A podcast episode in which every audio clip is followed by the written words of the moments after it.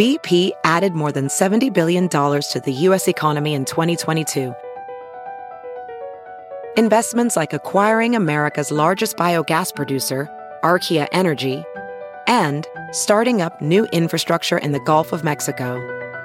It's and, not or. See what doing both means for energy nationwide at bp.com slash investing in America. Have you heard you can listen to your favorite news podcasts ad-free? Good news. With Amazon Music, you have access to the largest catalog of ad-free top podcasts included with your Prime membership. To start listening, download the Amazon Music app for free or go to amazon.com slash ad-free news podcasts. That's amazon.com slash ad-free news podcasts to catch up on the latest episodes without the ads.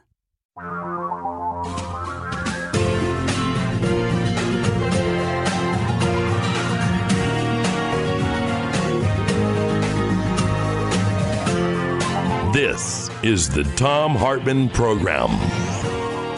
And welcome back. Thom Hartmann here with you. And on the line with us is Professor Elizabeth Hinton, a historian, Associate Professor of History and African American Studies at Yale University, Professor of Law at the Yale Law School.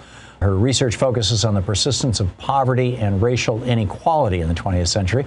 And she has a new book out an extraordinary book. It's called America on Fire The Untold History of Police Violence and Black Rebellion Since the 1960s. Professor Hinton, welcome to the program. Thank you so much for joining us today.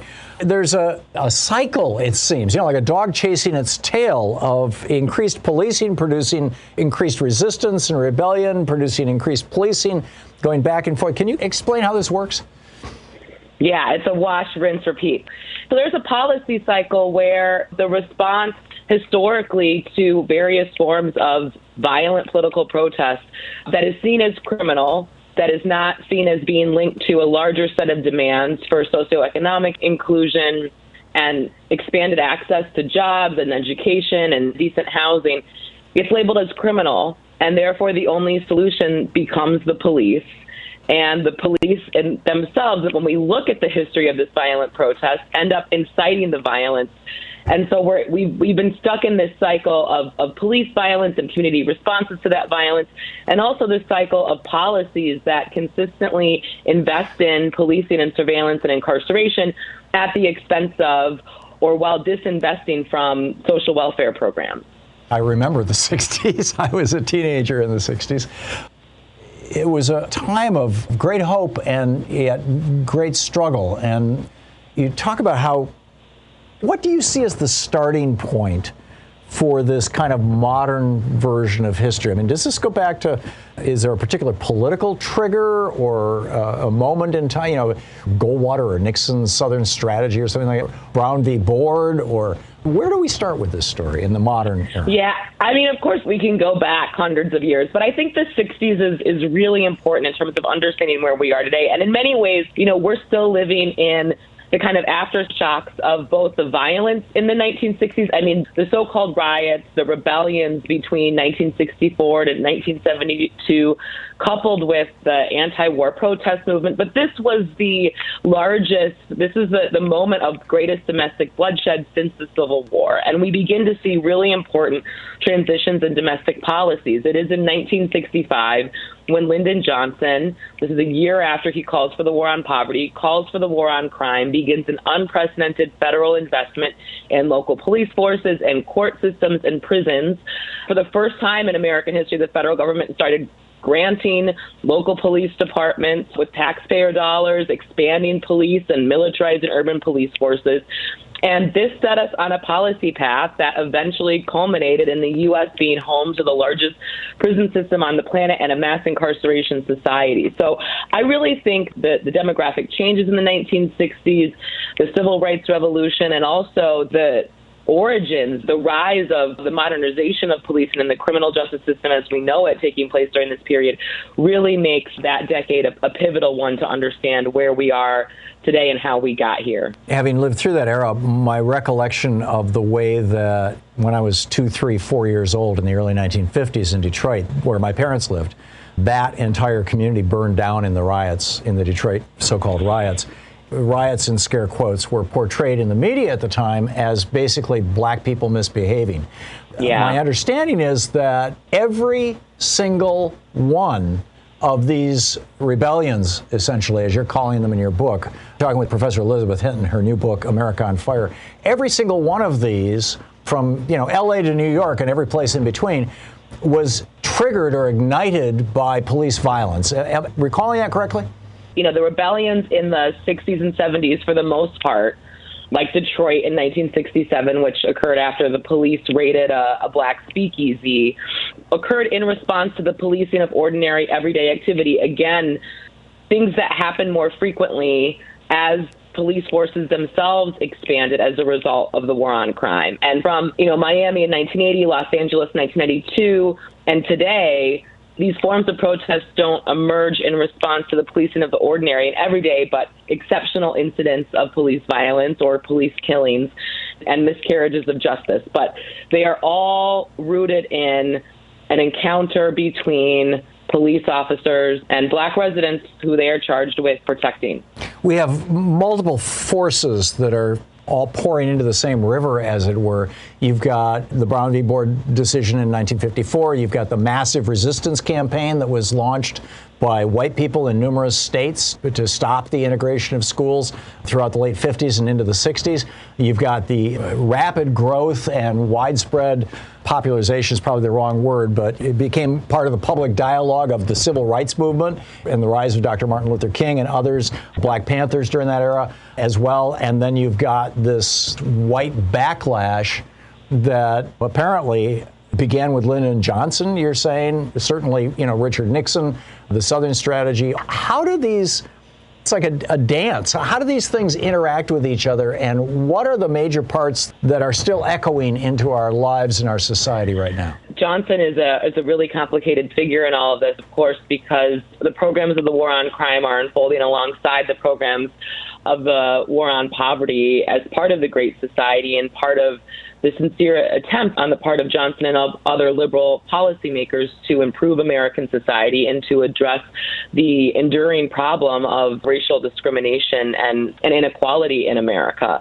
But unfortunately, you know, the kind of punitive policies that Johnson introduced into domestic policies follow this kind of larger historical pattern that, you know, every time the bounds of citizenship expand and rights are extended, particularly to, to African Americans. We see new forms of criminal laws and the expansion of the prison system. We saw this, of course, after the Civil War when the southern states almost immediately enacted a set of laws known as the Black Codes that criminalized newly freed people and, and essentially placed them in a new penal labor regime called the convict lease system. This was the first mass incarceration. And then Flash forward 100 years, 1965, Johnson calls for the war on crime one week before he sends the Voting Rights Act to Congress. And it was kind of a carrot and, and a stick, I think, of domestic policy where, you know, the, the, the programs of the war on poverty, which did not represent a structural transformation, as the Kerner Commission noted in its famous report of 1968 did not go far enough in terms of addressing the root causes of poverty and inequality, but that was Johnson's attempt and the police and his increasing embrace of policing and surveillance programs in targeted low income communities of color throughout the 1960s. Again, as rebellion increased in intensity and frequency through every summer of his presidency, were about kind of managing the, the material consequences of poverty and racial discrimination as they emerged through the persistence of rebellion and crime and violence in low income communities. So increasingly, Johnson and other liberals, as the rebellions continued and persisted, came to embrace the programs and strategies of the war on crime as a kind of long term solution over even the programs of the war on poverty. So when Johnson, you know, one of the, ma- the last pieces of legislation that Johnson signs on his way out of office, the Omnibus Crime Control and Safe Streets Act of 1968, created the Law Enforcement Assistance Administration in the Department of Justice, which was kind of the more permanent formation of the Office of Law Enforcement Assistance that steered the early programs of the war on crime.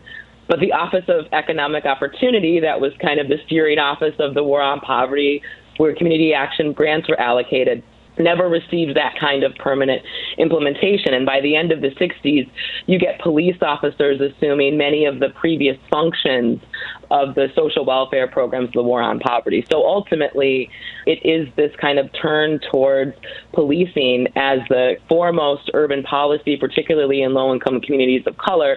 That is a legacy of the Johnson administration, and that ultimately won out, and that Richard Nixon, as you mentioned, seized upon when he took office in early 69. In the context of teaching, I mean, you're, you're, teaching these subjects at Yale University.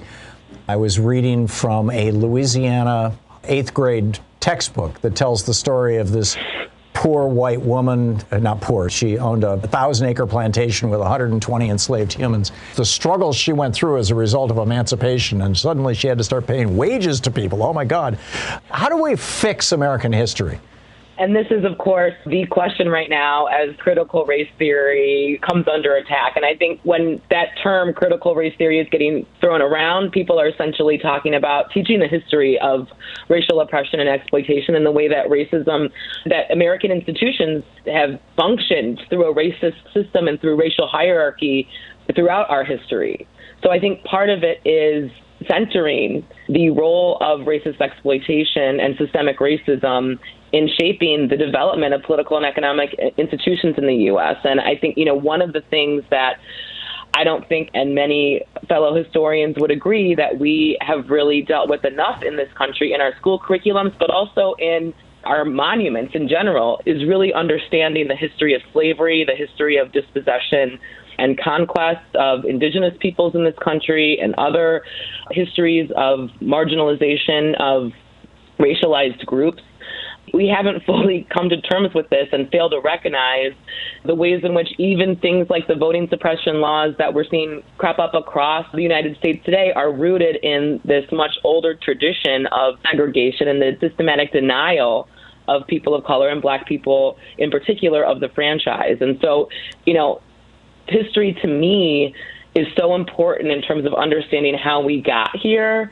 understanding the present, and then being able to find a path to a more equitable and just future. And so if we're not telling the truth about our history, then we're never going to be able to get there. We're never going to be able to realize the founding principles of the United States and that the kind of lack of truth and obscuring certain parts of our history hurts us rather than helps us. It, it keeps us divided and it, again, prevents us from being able to live up to the potential and the great promises of America. Yeah, but somebody is profiting from that division.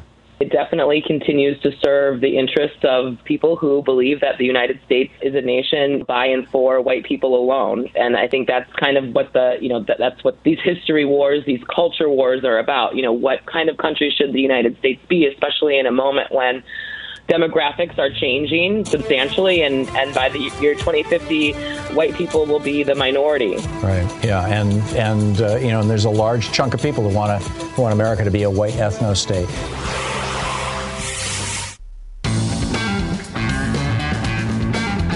Welcome back. We are uh, speaking right now with uh, Professor Elizabeth Hinton, historian, associate professor of history and African American studies at Yale University, professor of law at the Yale Law School. She has a new book out, America on Fire The Untold History of Police Violence and Black Rebellion Since the 1960s, that is absolutely extraordinary.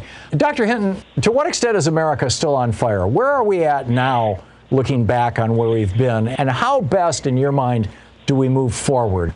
I think that the protests of last summer showed that we're still very much, again, living in the, the kind of misguided policy responses to both the nonviolent and violent protests of the 1960s. And I think one of the things that my research really demonstrates and that many others have drawn our attention to is the fact that the decision to invest in the police and various surveillance technologies and the prison system at the expense of social welfare programs for people has been a domestic policy failure. It has not, in our most vulnerable communities, meaningfully made a dent in the ongoing problem of crime and, and gun violence. And the United States now, again, you know, our sheer incarcerating 2.5 million people is a major, major fiscal drain. It's much more cost effective to invest in things like early childhood programs and job training for people. And so I think that what we, you know, what we saw last summer is a call among a rising generation of, of young people, especially who are saying we want a different mode of governance. This hasn't worked. That the pattern, one of the policy cycles after these events is always to, to think about police reform. And I think one of the lessons is, and what communities are calling for, is that we move beyond the police because, you know, continuing to invest in police, to continuing to rely on things like body cameras, which we know don't necessarily stop police killings. The officers who beat Rodney King with nightsticks in their fists said that they did so because chokeholds were banned in Los Angeles. Body cameras don't necessarily lead to more transparency and accountability, as we've seen in recent police killings and training. You know, we're not going to be able to train our way out of this. So you know, the lesson here is that we need to invest in an entirely different set of resources beyond the police, giving people access to jobs and robust educational opportunities and decent housing and health care. So, um, these should be some of our priorities moving forward. When you present this information that, eh, you know, investing in communities produces a better response than investing in prisons, there is yeah. basically one political party in America that is saying, no, uh, we don't want to do that. Uh, that's going to raise up uh, people of color more than white people, and we want America to be a white ethno state. How do we deal with that?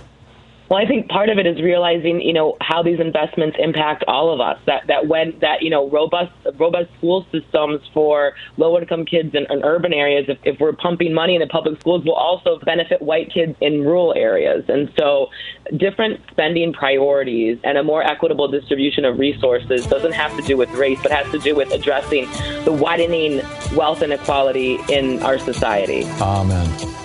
Professor Elizabeth Hinton, the new book, America on Fire. Brilliant. Thank you so much for dropping by today to discuss it with us. Thank you so much for having me, Thom. It's been a pleasure. My pleasure, too. Thank you so much.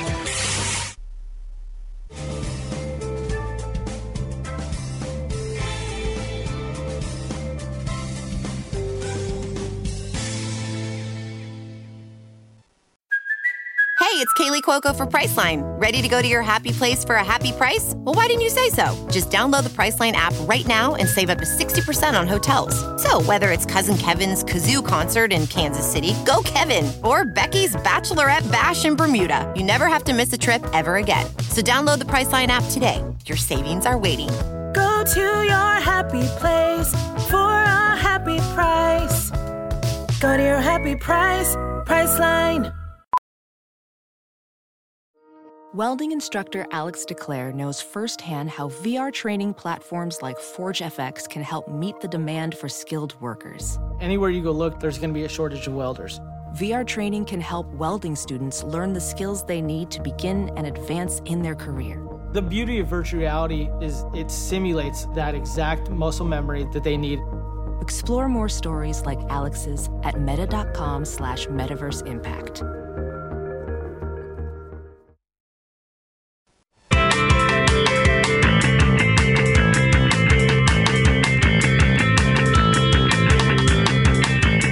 Twitter, Joshua Benton is pointing out two approved Louisiana history textbooks for the eighth graders in that state.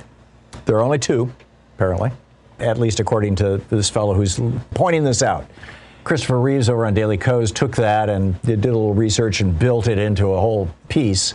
Welcome to eighth grade textbooks in Louisiana and the story of poor Kate Stone, writes Christopher. And then this is from the book. So you're an eighth grade student in Louisiana. Imagine if you were a black eighth grade student in Louisiana. And this is your history book, right? And it tells the story of young Kate Stone, right? A young woman who lives on a, a young white woman who lives on a plantation well, I'll just read you from the textbook. With more than a thousand acres and 150 slaves, the family's future seemed secure. However, in 1861, after Louisiana's secession from the United States in January and the beginning of the Civil War in April, The lives of everyone on the stone plantation changed. Now, how did they change? Well, we ended slavery. Poor Kate, right? What's this poor white girl who, oh, you know, her family owns 150 other human beings, holds them in enslavement? What's she going to do? Well, the textbook fills that in. They were able to reclaim their plantation. This is after the Civil War. But due to emancipation, parenthesis, the freeing of the slaves, close parenthesis, they lost all of their property in slaves. Yes, actually, the majority of the wealth that the South held was humans. Just let that sink in for a minute. It wasn't their buildings, it wasn't their land, it was the humans that they held in bondage, in slavery. Back to the textbook. Kate Stone's family, they were able to reclaim their plantation, but due to emancipation, the freeing of the slaves lost all of their property in slaves. The family had to face the new reality of planting and harvesting their fields with freed people who Kate regretted, you know, young Kate, the white girl who lives on the plantation, who Kate regretted now demanded high wages. Oh my God, we're running a cotton plantation and we've got to pay our workers? This is a disaster. This is an eighth grade Louisiana history textbook lamenting the loss of slave labor. Well, not to worry, Louisiana citizens. You still have slave labor. The 13th Amendment did not end slave labor in the United States, it merely compartmentalized it. No, seriously, I'm, I'm not making this up. It's an absolute, actual fact. Let me find my little handy U.S. Constitution and I will read to you the language of the 13th Amendment. And uh, here it is. This was ratified on December 6th, 1865. Neither slavery nor involuntary servitude, except as a punishment for crime, whereof the party has been duly convicted, shall exist within the United States or any place subject to their jurisdiction. So, slavery may not exist in the United States any longer after 1865, except, and thus, you know, the largest, I believe, Parchman is in Louisiana. It used to be a massive cotton plantation, it's now a massive prison, and they're still working the cotton. Anyhow, back to the textbook. And poor Kate. It is, and this again from Joshua Benton's tweet, Jay Benton, at Jay Benton. It is impossible to understand the years between 1820, this is from the textbook, between 1820 and 1860, without appreciating how the state's people shaped one another. Free and slave, native born and immigrant, though Louisianans did not always interact peacefully, they shaped one another's lives, fortunes, and cultures. Gee, you think? Christopher Reeves over at Daily Kos adds a, a little punctuation here. Look at how great it was before they elected Lincoln and went after slavery. Damn it, things were going great. We just stole our heritage, made music of it, and forced them to work for free, and it was great. But that Civil War, it impacted everyone's fortunes. Well, yeah, I mean, that was kind of the idea, wasn't it? Okay, so we've got that. And then we've got the legacy of that. This from Newser.com a story by Evann Gastaldo. The headline He was lying on the couch when police burst in, shot him dead. Johnny Lorenzo Bolton was lying with his eyes closed on a couch on a couch in his apartment near Atlanta when police serving a narcotics search warrant. Why do we even well, that's a whole other thing. When police serving a narcotics search warrant burst through the front door with guns drawn and no warning, Bolton stood up and at least one of the officers fired, sending two bullets into Bolton's chest. The 49 year old black man died from his injuries. This is like the Breonna Taylor killing in Kentucky. Bolton's relatives and their lawyers wanted to try to get information about the shooting from law enforcement before drawing attention to this killing. But frustrated in those efforts, the attorney sent a draft of a lawsuit to Cobb County officials in mid April along with a letter threatening litigation if county officials didn't provide more information and address accountability and compensation for Bolton's death. Bolton's sister Daphne, in a recent interview with the Associated Press, said, For almost six months, we gave them quiet.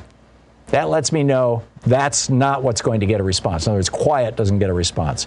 She says, I want my brother's name to ring beside Breonna Taylor's. When they say Breonna Taylor, I want them to say J- Breonna Taylor and Johnny Lorenzo Bolton. I want them to be simultaneous.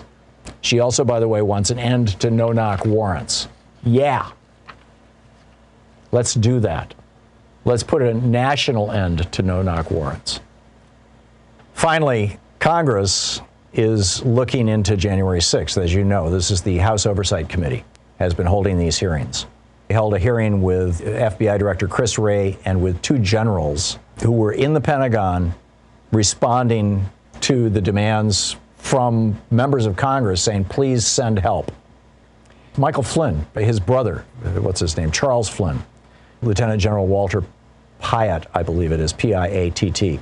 But on a 2:30 p.m. conference call, this is from Talking Points Memo, by the way, .com. On a 2:30 p.m. conference call, according to DC National Guard notes, the panel obtained. So this is information that Congress has. Lieutenant General Piatt said that, quote, a military presence could make the situation worse at the Capitol. And that sending in troops would not be his best military advice. It turns out that five different times, the Pentagon specifically, while the Capitol was being ransacked, while a crowd that had built a gallows outside of the Capitol was rampaging through the halls, smearing feces on the wall and damaging priceless paintings, chanting, Hang Mike Pence. While another branch of that crowd was running around going, Here, Nancy, where's Nancy? As one of their members told the press, we intend to put a bullet between her eyes in her forehead. While that was going on, five different times, the Pentagon said to the National Guard, stand by. You know, there needs to be absolute hell to pay for this. Absolute hell to pay for this. And now, by the way, now down in Arizona, a whole nother bizarre thing. This is what happens when you let psychopaths get away with psychopathic behavior. The tweet that started this whole thing about Louisiana textbooks it was originally tweeted by Joshua Benton. And then Philip Lewis jumps in. The book, the actual book, you can find it over on Amazon. This is the uh, Louisiana textbook for eighth graders. It's called Louisiana Our History, Our Home by Alecia P. Long. And uh, like I said, it's on Amazon. So Philip Lewis takes a photograph of some other content of the book. We're, again, telling the story uh, Amanda Stone, mother, Kate Stone, her young daughter, who owned this plantation in Louisiana. Another two paragraphs from this. I had read you what was the last sentence of the second paragraph before, but I hadn't gotten, I didn't have the whole context. We're learning more as in real time here. In an attempt to limit her losses, see, this is now the Civil War is happening. This is the Louisiana slaveholder family, the Stone family. In an attempt to limit her losses, Amanda Stone sent 120 of her slaves to Texas in 1863. She and Kate were forced to follow the slaves to Texas later that same year. In the family's absence, the few remaining slaves took over the plantation and moved into the family's home, dividing the rooms and the Stones' remaining personal property among themselves. The stone women would remain refugees, parenthesis, people who are forced to leave their home or country, close parentheses, until the end of the war in 1865. Also, they were able to reclaim their plantation, but due to emancipation, parenthesis, the freeing of slaves, close lost all their property and slaves. And the family had to face the new reality of planting and harvesting their fields with freed people who Kate regretted now demanded high wages. This is friggin' breathtaking. I get it that for white kids, this is very safe and comfortable stuff. Can you imagine being a black kid in a Louisiana school and listening to this? This is the history of our state. We're going to tell you all about it. You're going to actually know what's going on. Okay. First of all, my apologies to Arizonans who know how to pronounce this county's name because I don't. it looks like it's Yavapai. It's Y A V A P A I. So I'm going to say it that way, and if I'm wrong, you know, call and correct me. But people are knocking on the door. This is from Arizona Central. This is the Arizona Republic, their newspaper. People are knocking on the doors of Yavapai County residents and asking how they voted in the last election while falsely claiming to represent the county recorder's office, sheriff's office officials said. Yavapai County Recorder Leslie Hoffman says she does not know if the people knocking on the doors are working on behalf of a political organization, but raised concerns that information residents provide could result in identity theft.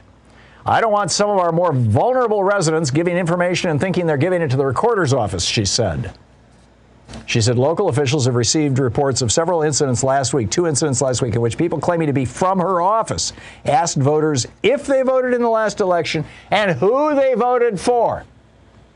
The Senate's contract with Cyber Ninjas, this is this Florida based company that has never audited an election before, said that a quote, registration and votes cast team, end quote, has, I'm reading from the Arizona Republic, has already worked with several people, quote, in order to statistically identify voter registrations that did not make sense and then knock on doors to confirm if valid voters actually lived at the stated addresses, end quote. This is so over the top. I mean, this is like knocking on somebody's door, asking them to provide identification to prove who they are so you can steal their identity, I suppose. I mean, you could. They're saying that they're trying to do it to, to verify a ballot that looked suspicious. And then asking them for whom they voted. Who did you vote for? So we can tell if their ballot got changed. Is that the deal? I'm guessing that that's the deal. We'll find out as time goes on. This is just like so, so very, very, very wrong. Jesse in Atlanta, Georgia. Hey, Jesse, what's on your mind today? I taught for 37 years in Atlanta City schools, and at least in the last 20 years, nobody ever looked at textbooks. They were just in a pile gathering dust. So what? What do you? How do you teach? Well, I mean, you know, teachers get stuff offline and other stuff. Uh, a lot of times, the textbooks don't teach the standards the state wants us to teach. Well, that's interesting. So you've got a mm-hmm. textbook mess, basically. I have told the story before. I still remember when one of my kids was probably eight years old. We had just moved to Atlanta six months before from New Hampshire, actually. It was 1982, I think. And one of my kids came home from school and we were having dinner, and I said, What'd you learn in school today? And that child said, We learned about the War of Northern Aggression and which is a phrase that I had literally, having grown up in Michigan and lived in New Hampshire, had never heard in my life. Gail in Seattle. Hey, Gail, you're a history teacher, oh, a retired history teacher? Yes, indeed, I am. And your uh, last caller is 100% right. But one of the things I wanted to say, besides being totally appalled from the reading of that vignette from the Louisiana history textbook, Uh, you know, kids, you're saying how tough that would be for a black child to hear that or to read that. But I also think that the 1619 project misses a point, although were I still teaching, I absolutely would use that curricula. It's important to not start teaching American history and slavery with images of a people who were disrespected, brutalized, and degraded. You have to go back to the pre colonial great kingdoms of Africa Kush, Mali, mm. Carthage, Ghana, and bring that up, uh, an important part of what Africans in America are and where they came from.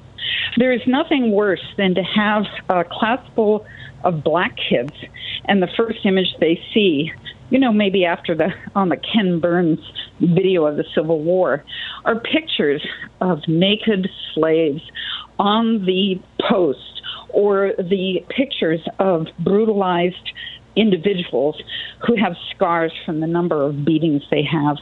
So my point is is that don't start with slavery and degradation. But I also wanted to say I'm concerned about what teacher preparation is now looking at in schools.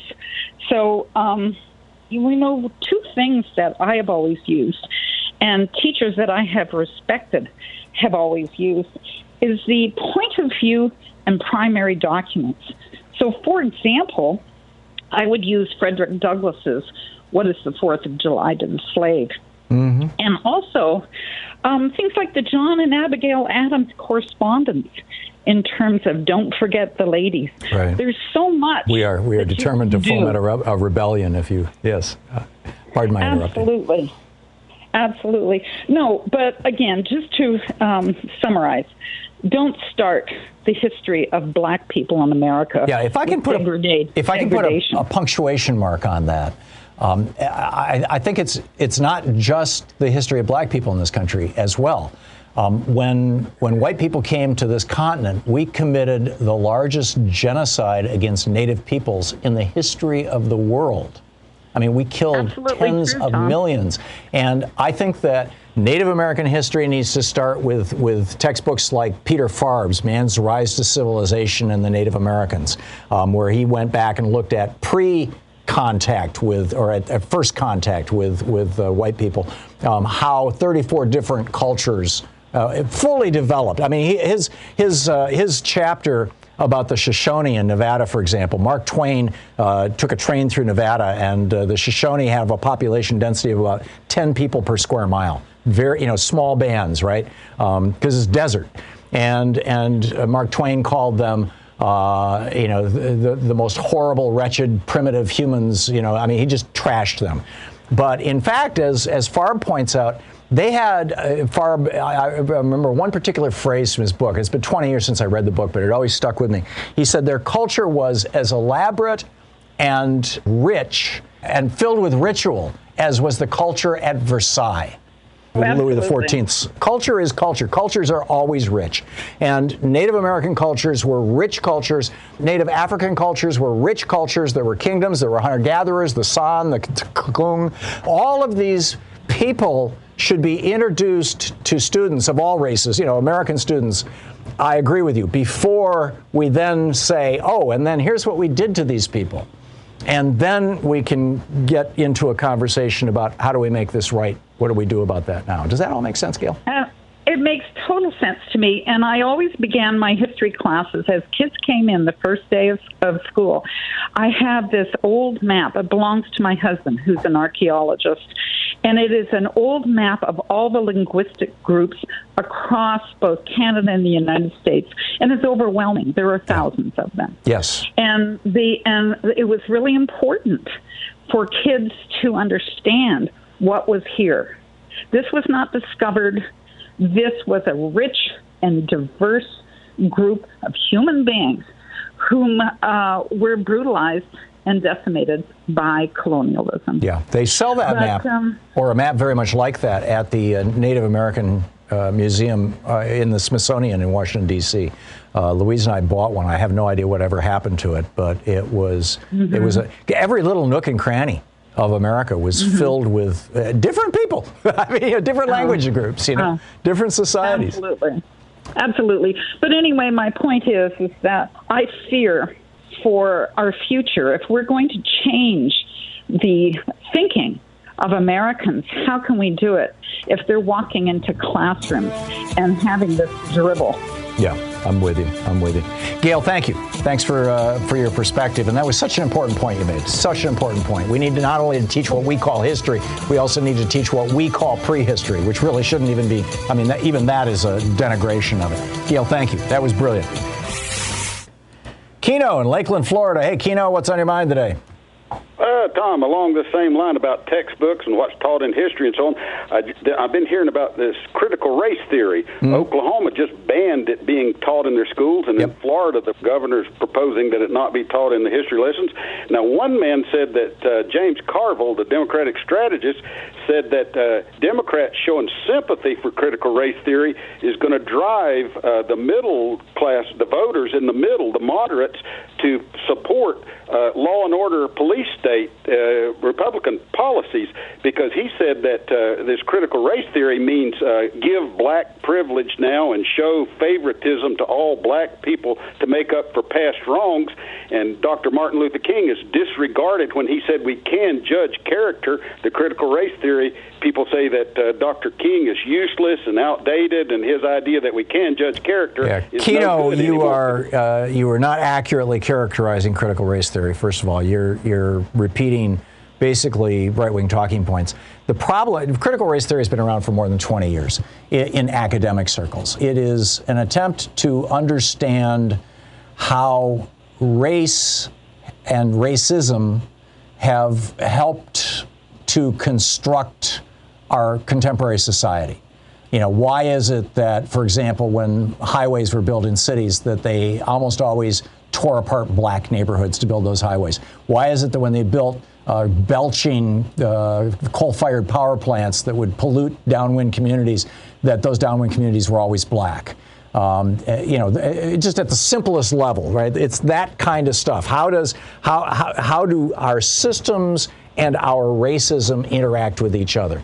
Um, critical race theory uh, broadly doesn't is is not. But but you know, James Carville's point is that when Democrats uh, what Republicans have done is they're cherry picking a phrase that 99% of white Americans have no idea what the hell it means. And they are attributing, and Republicans are attributing a meaning to it, which people are adopting.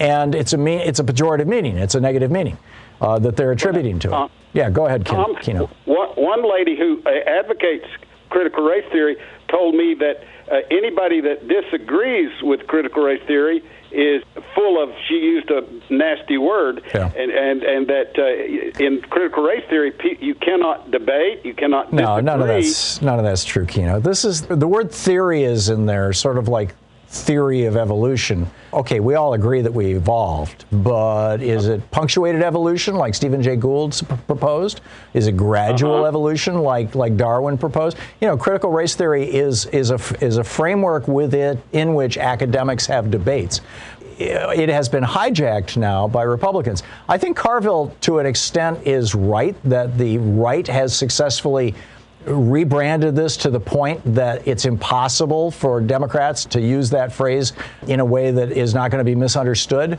It has been a very successful rebranding effort by right wing politicians, white right wing politicians. I think he's accurate about that. This is an academic debate, a discussion, context. Oh man, this is I mean, that we're even having this debate is is nuts. VR training platforms, like the one developed by Fundamental VR and Orbis International, are helping surgeons train over and over before operating on real patients. As you practice each skill, the muscle memory starts to develop. Learn more at meta.com slash metaverse impact. As you write your life story, you're far from finished. Are you looking to close the book on your job? Maybe turn a page in your career? Be continued at the Georgetown University School of Continuing Studies. Our professional master's degrees and certificates are designed to meet you where you are and take you where you want to go. At Georgetown SCS, the learning never stops, and neither do you. Write your next chapter. Be continued at SCS www.georgetown.edu slash podcast.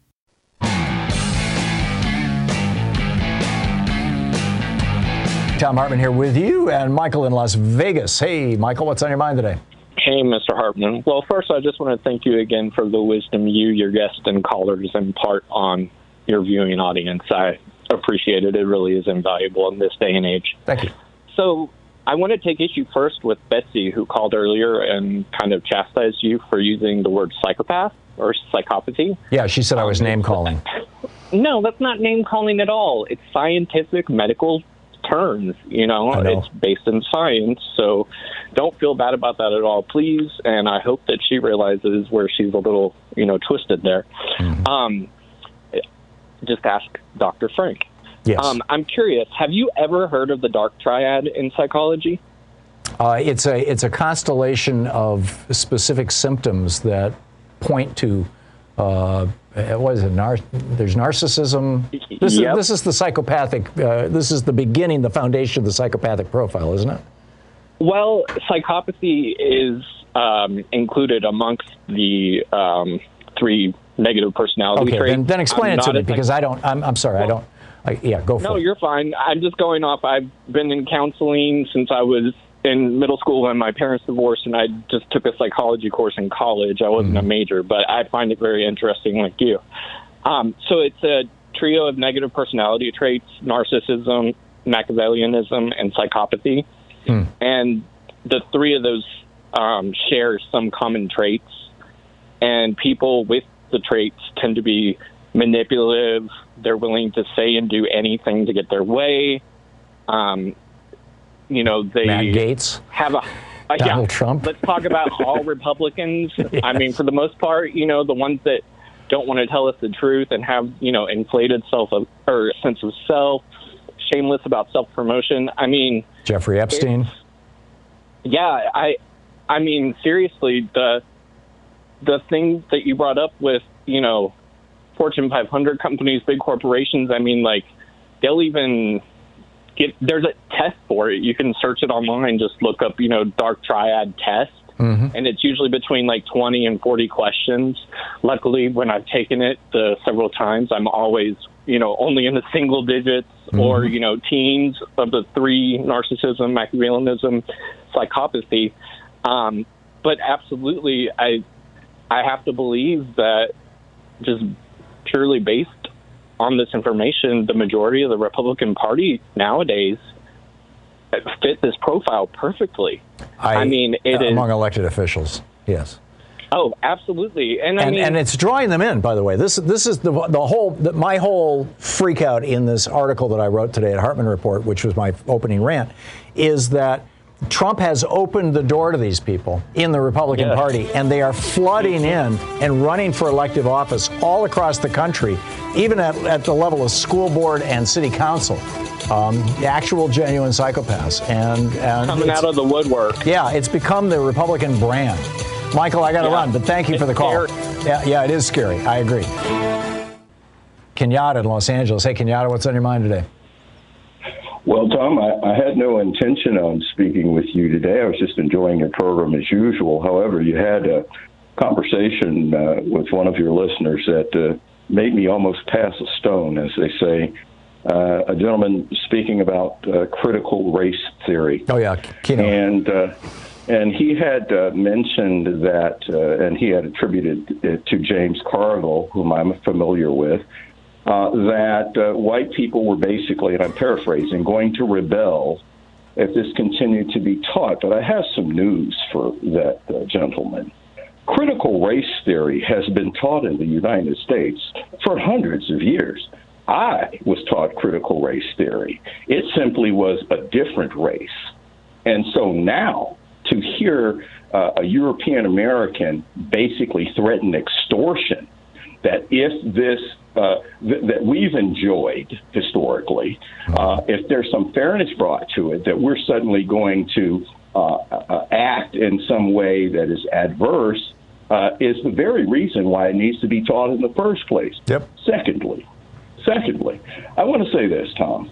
You know, uh, and I know that you're a professional wordsmith, just as I am in different ways.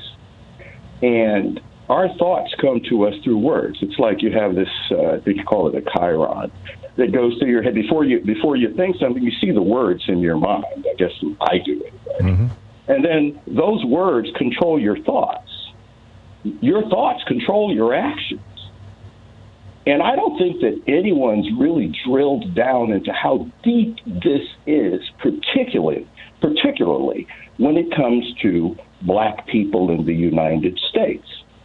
Critical race theory is simply what's been, been being done for hundreds of years turned on its head. I can't disagree with you. Kino was basically echoing Fox News talking points and Republican talking points. I am convinced that the uh, GOP's central focus has now become creating and, well, not creating, because we've always been, maintaining the United States as a white ethno state, as a nation where whiteness is the primary definer of who gets power and who holds power, and all the things that flow from that, including wealth and, and social status and everything else. You know, they're not going to go down without a fight, Kena, uh, Kenyatta. Uh, Thom, uh, listen, you know this better than I do. If you want to, uh, it's happened time after time.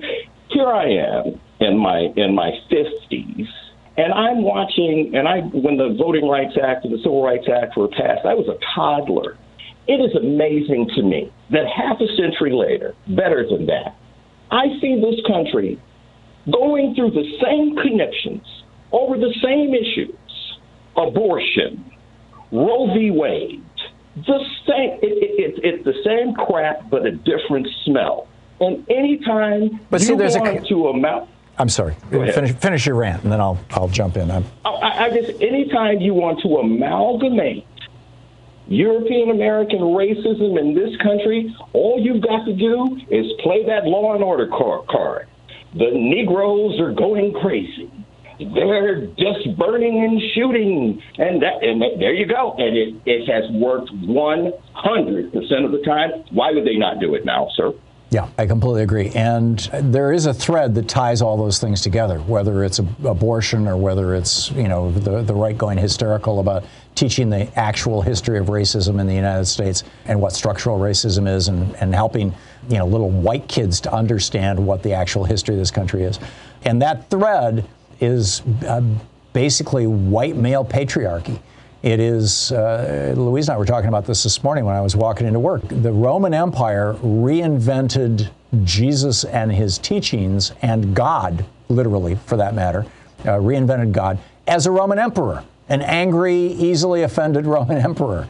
So we've had 2,000 years and, and a racist Roman Empire at that, by the way. You know, my people, only my people, every, you know, kill the other people.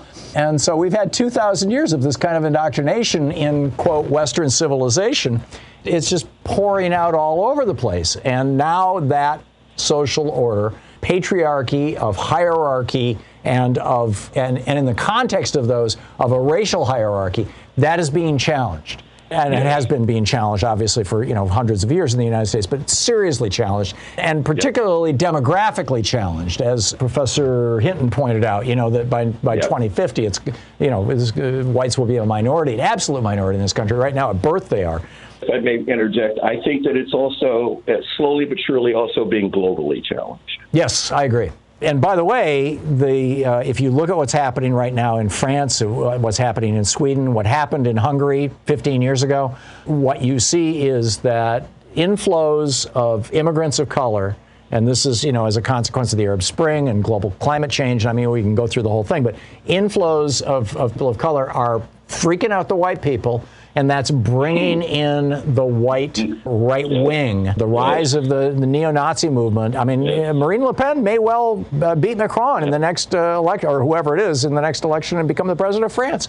You got a huge well, Nazi you see it in, in the recent government that has just been uh, put together in Israel. Uh, even though it's a coalition government, there's some serious right wingers there. You see it, and this guy in Brazil, he's completely. Yeah, I mean, Bolsonaro. and yeah, and Donald Trump will have a second term. It may not be Mr. Agent Orange, but he's got clones, and they're going to take the form of Thom Cotton. His kids are running for. Let me Yep, tell you and something. Rick Scott. And this is, yes, sir. Well, anyways, Tom, thank you. I'm just, I appreciate you so much for what you bring to the Back table. at you, Kenyatta, and, and uh, I I love reading your thoughts over at opednews.com and in other places as well. Thank you for the call. It's great to hear from you. All righty. So let me, let me share some other observations with you.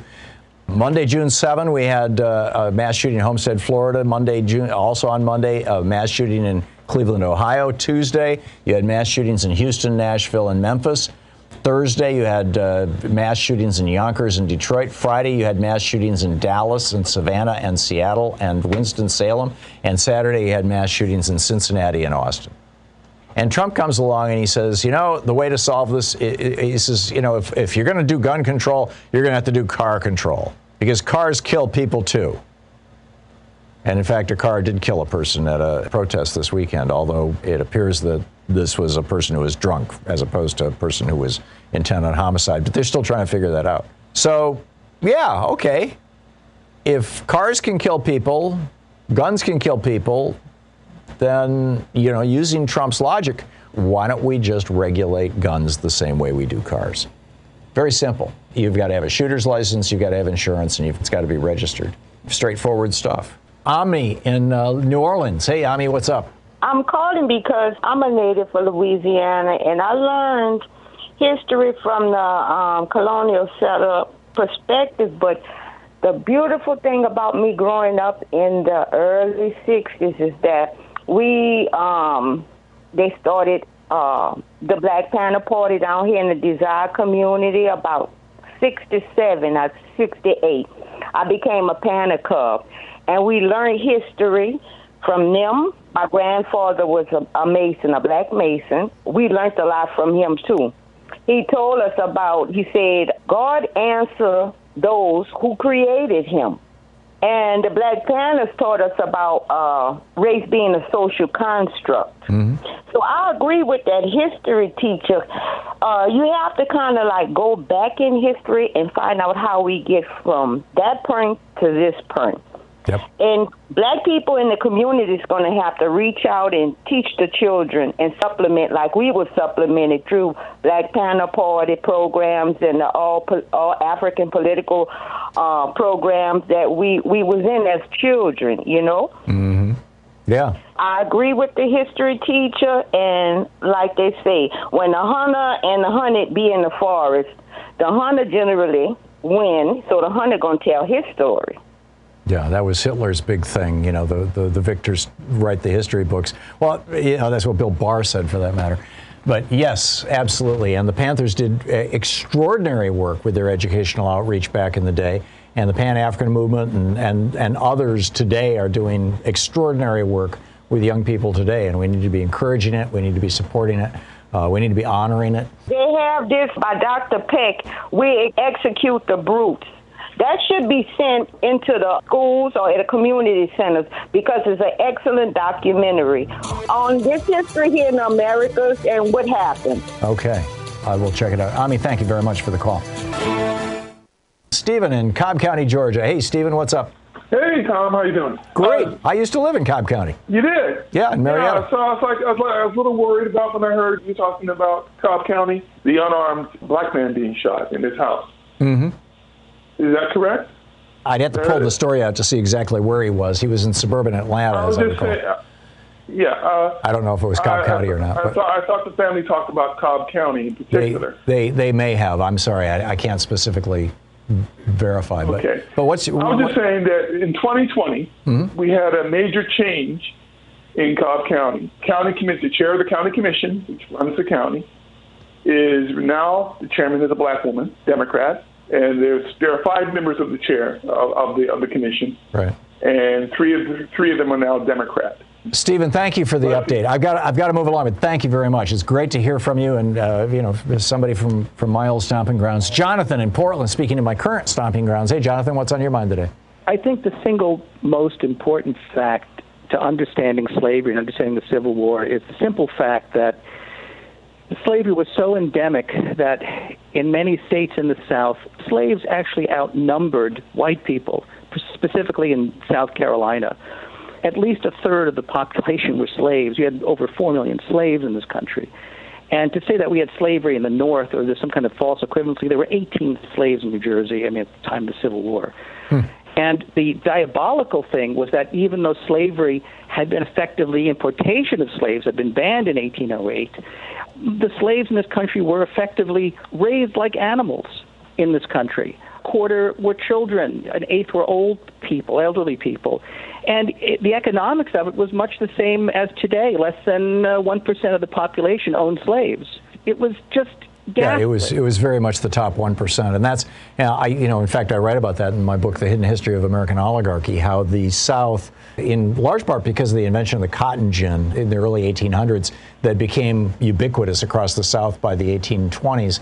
Only very wealthy plantations could afford a cotton gin, which gave them the ability to be literally 50 times more efficient than a plantation that didn't have a cotton gin. And as a result, by the, this brought about this new aristocracy in the South, in the Old South, by the 1830s and 1840s, to the point where you know about a thousand families, more or less, controlled six states and and everything in them. And that uh, it, the South had left altogether being a democracy and had fully embraced oligarchy. And and uh, what you, I think you could easily argue was a fascist uh, ethno-state uh, form of oligarchy, and that's why they declared war on the rest of America. um, because they didn't like this democracy going on to the north, and it was very disruptive to them. And and uh, you know, uh, not just enslaved people. There were numerous rebellions where poor whites joined joined people who had fled slavery to rebel against that system, and and they were just they were freaking out the irony of these people that fetishize the Confederate flag is that they don't understand that if the Confederates had won, they would not be U.S. citizens. That's the bizarre irony of it. Yeah. America, in particular, we had 60% of the world's slaves in the Western Hemisphere.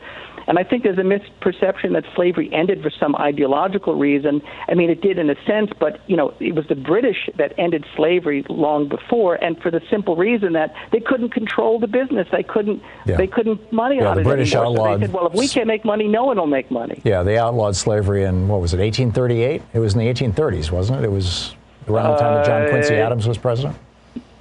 It escapes the date escapes me at the moment, but it Yeah. was long before the Civil War. Might have been, yeah, might have been even been earlier than that. Jonathan, thank you for the call, and thank you for being with us today, and for listening to the program. And and, and please, however you're getting this program, whether you know it's a, in a nonprofit venue, they're probably doing fundraising right now. Help them out. If you're listening to us on a for-profit venue uh, station, call their advertisers and let them know you're listening. Thank them for the program and for staying on the air, and let the station know. It's important stuff. Tag you're it. You've been listening to Thom Hartmann. For audio and video archives, visit thomhartmann.com.